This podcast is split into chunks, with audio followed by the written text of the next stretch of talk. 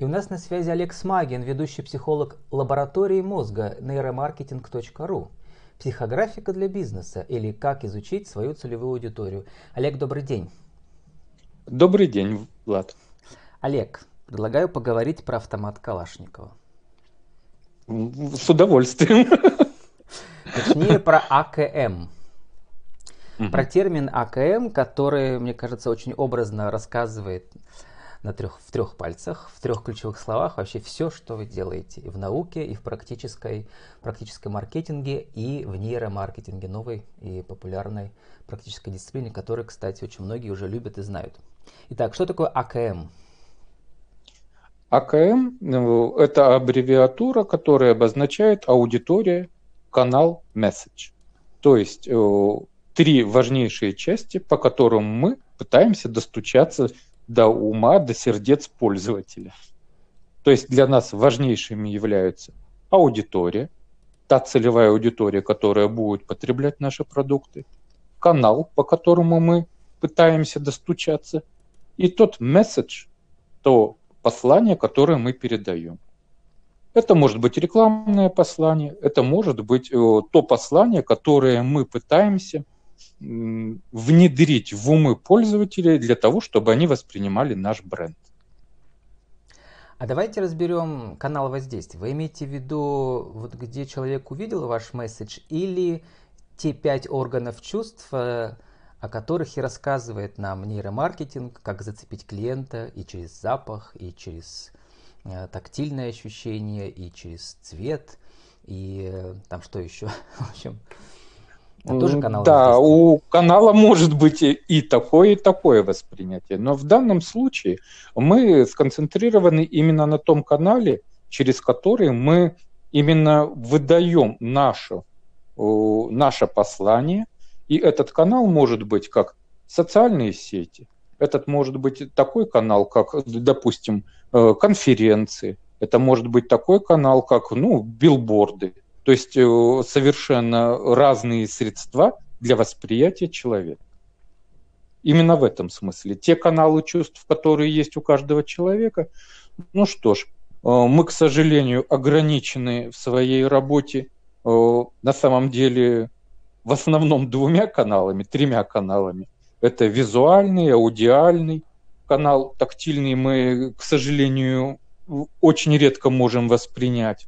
В основном это идут именно каналы, по которым мы передаем какое-то сообщение. Ну, Ирина Борисова, которая продвигает у нас в Перми, в частности, не только в Перми, тоже нейромаркетинг и проводила целые съезды на это. Э, вот э, давно уже один из каналов вот этих пяти э, воздействия на органы чувств клиента развивается, а именно запахи, да, как важны запахи той же булочной или в салоне красоты. Вот, это... Э, запахи, они, конечно, очень важны, но я говорю, к сожалению, у них ограниченное использование.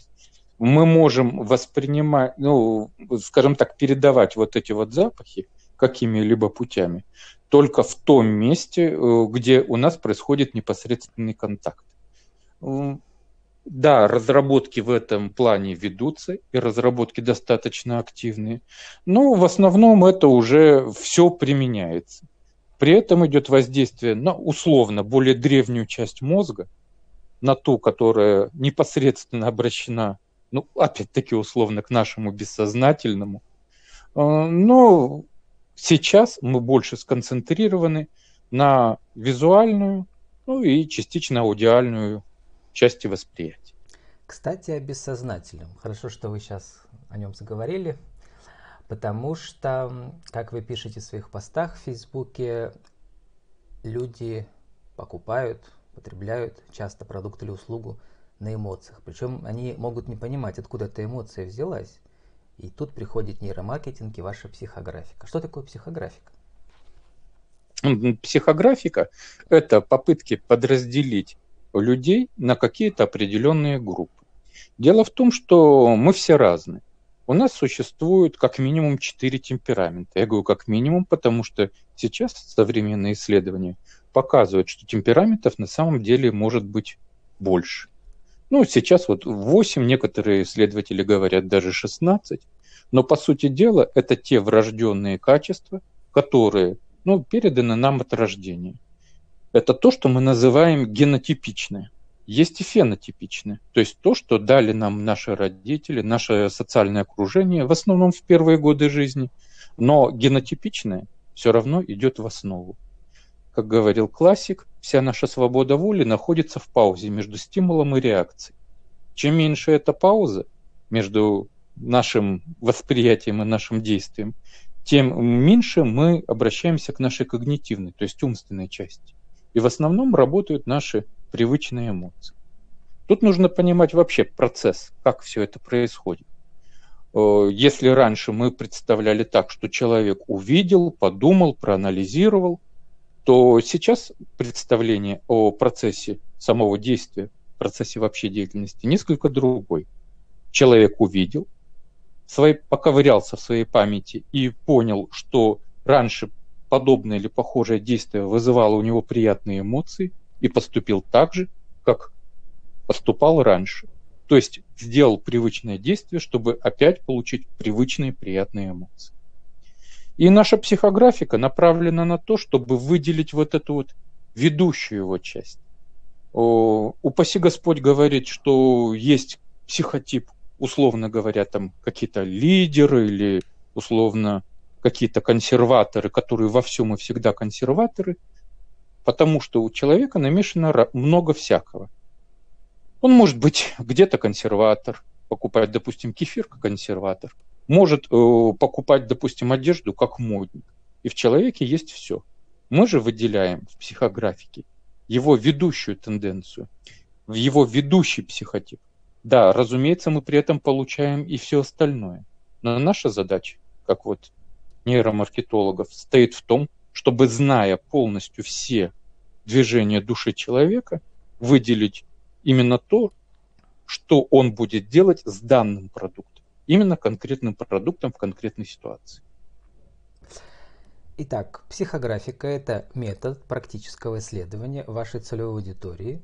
Например, вы хотите понять, что вообще думает ваша целевая аудитория, когда она покупает ваш продукт. Для этого вам нужно, я просто прочитал у вас на сайте, чтобы клиент вам предоставил 50-60 респондентов, его задача угу. их привлечь какими-то мотивацией, какой-то мотивацией, например, призами, да, там, или лотереей. Соответственно, а вы устраиваете исследования с этими людьми в виде, видимо, mm. в виде, анкет. Да? И начинаете а, исследовать их ведущую эмоцию, ведущий мотив. Расскажите.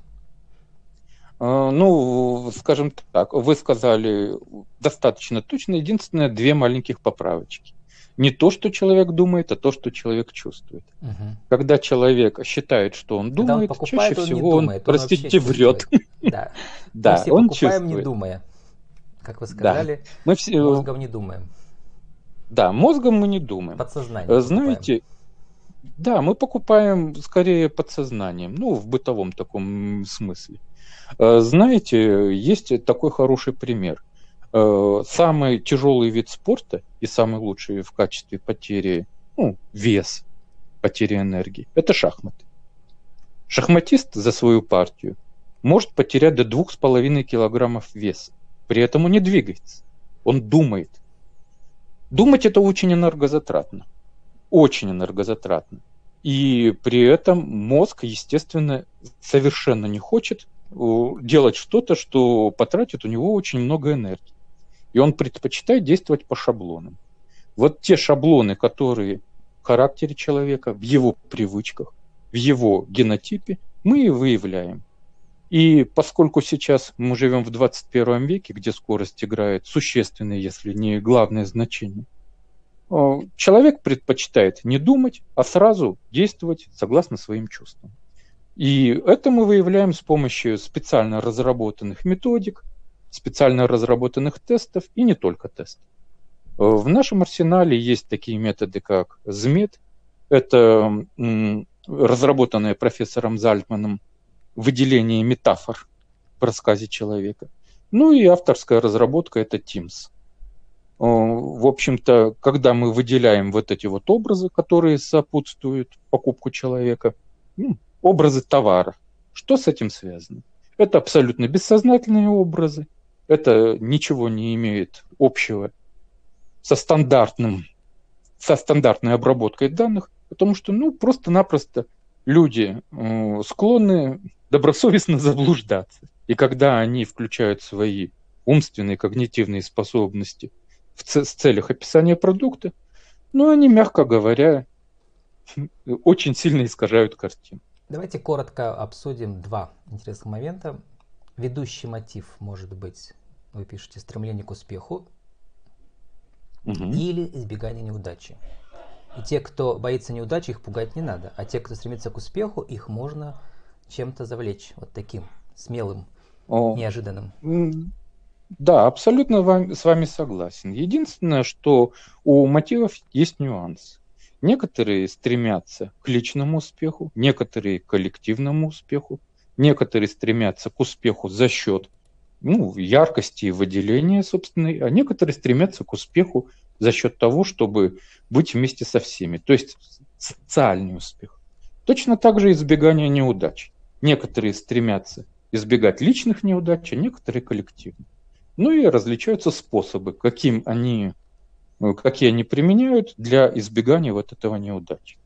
Согласно теории ведущих тенденций, которую разрабатывала Людмила Николаевна Собчик, доктор психологических наук, профессор, э, есть у каждого человека 8 ведущих тенденций. Это то, что является основой для его вообще деятельности. А нас интересует прежде всего деятельность, поскольку покупка – это тоже акт деятельности. И более того, скажу вам страшную тайну. Даже когда мы вступаем в какие-то личные или производственные отношения, это не просто акт деятельности, это тоже своего рода покупка. И с помощью вот наших методик мы достаточно спокойно выясняем, что движет нами, какие у нас мотивы, какие у нас страхи, какие у нас барьеры при фактически любом действии.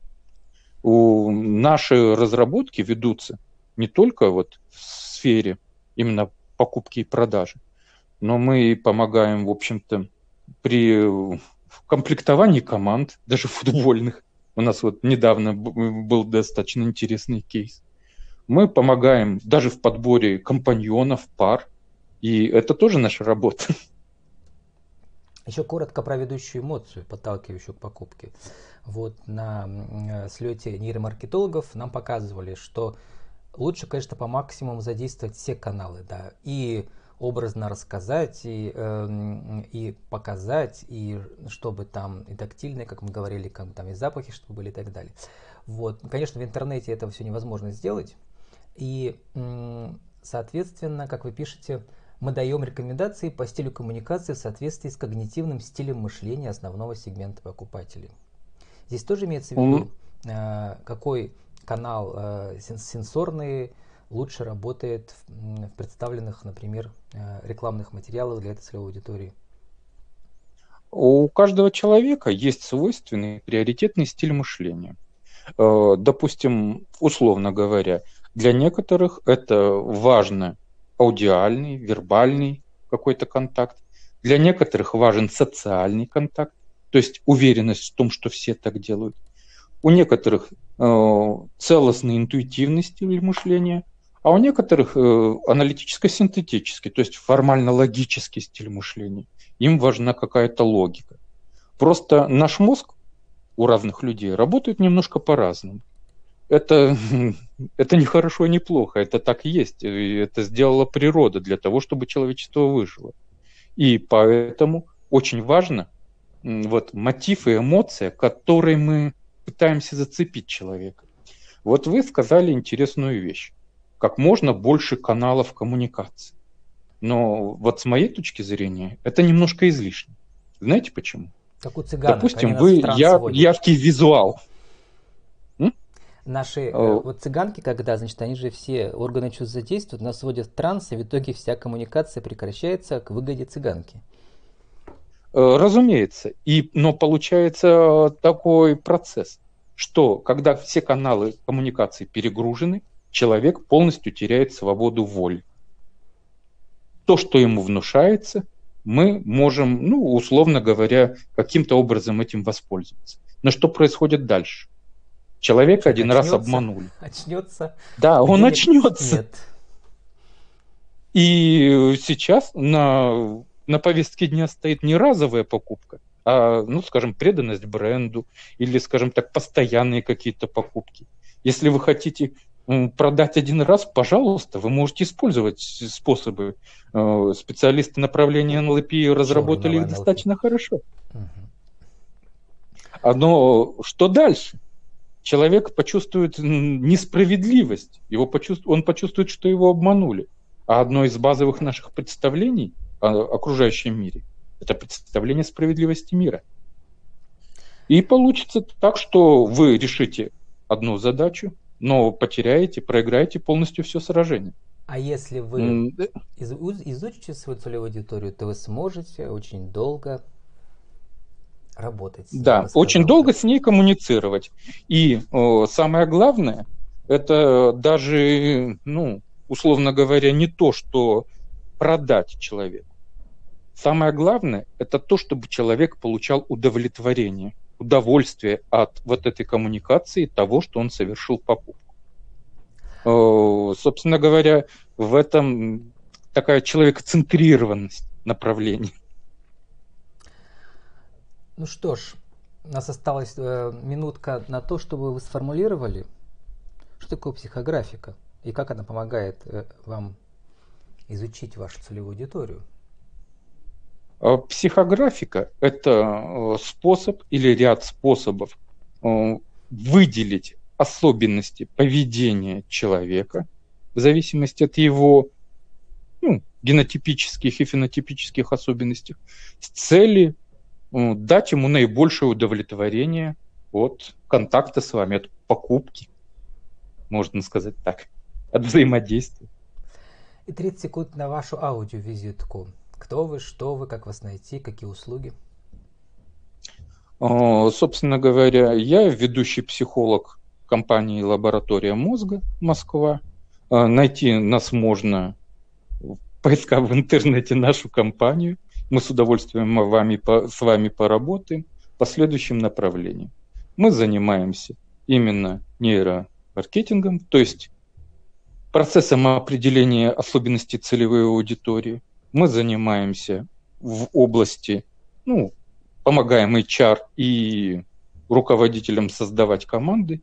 И мы вообще занимаемся любой поведенческой деятельностью, ну, которую можно сделать с помощью психографики. То есть лучшего знания человека. С нами был Олег Смагин, ведущий психолог лаборатории мозга, нейромаркетинг.ру, психографика для бизнеса или как изучить вашу целевую аудиторию. Олег, спасибо и удачи вам. Спасибо вам, Влад. Всего доброго.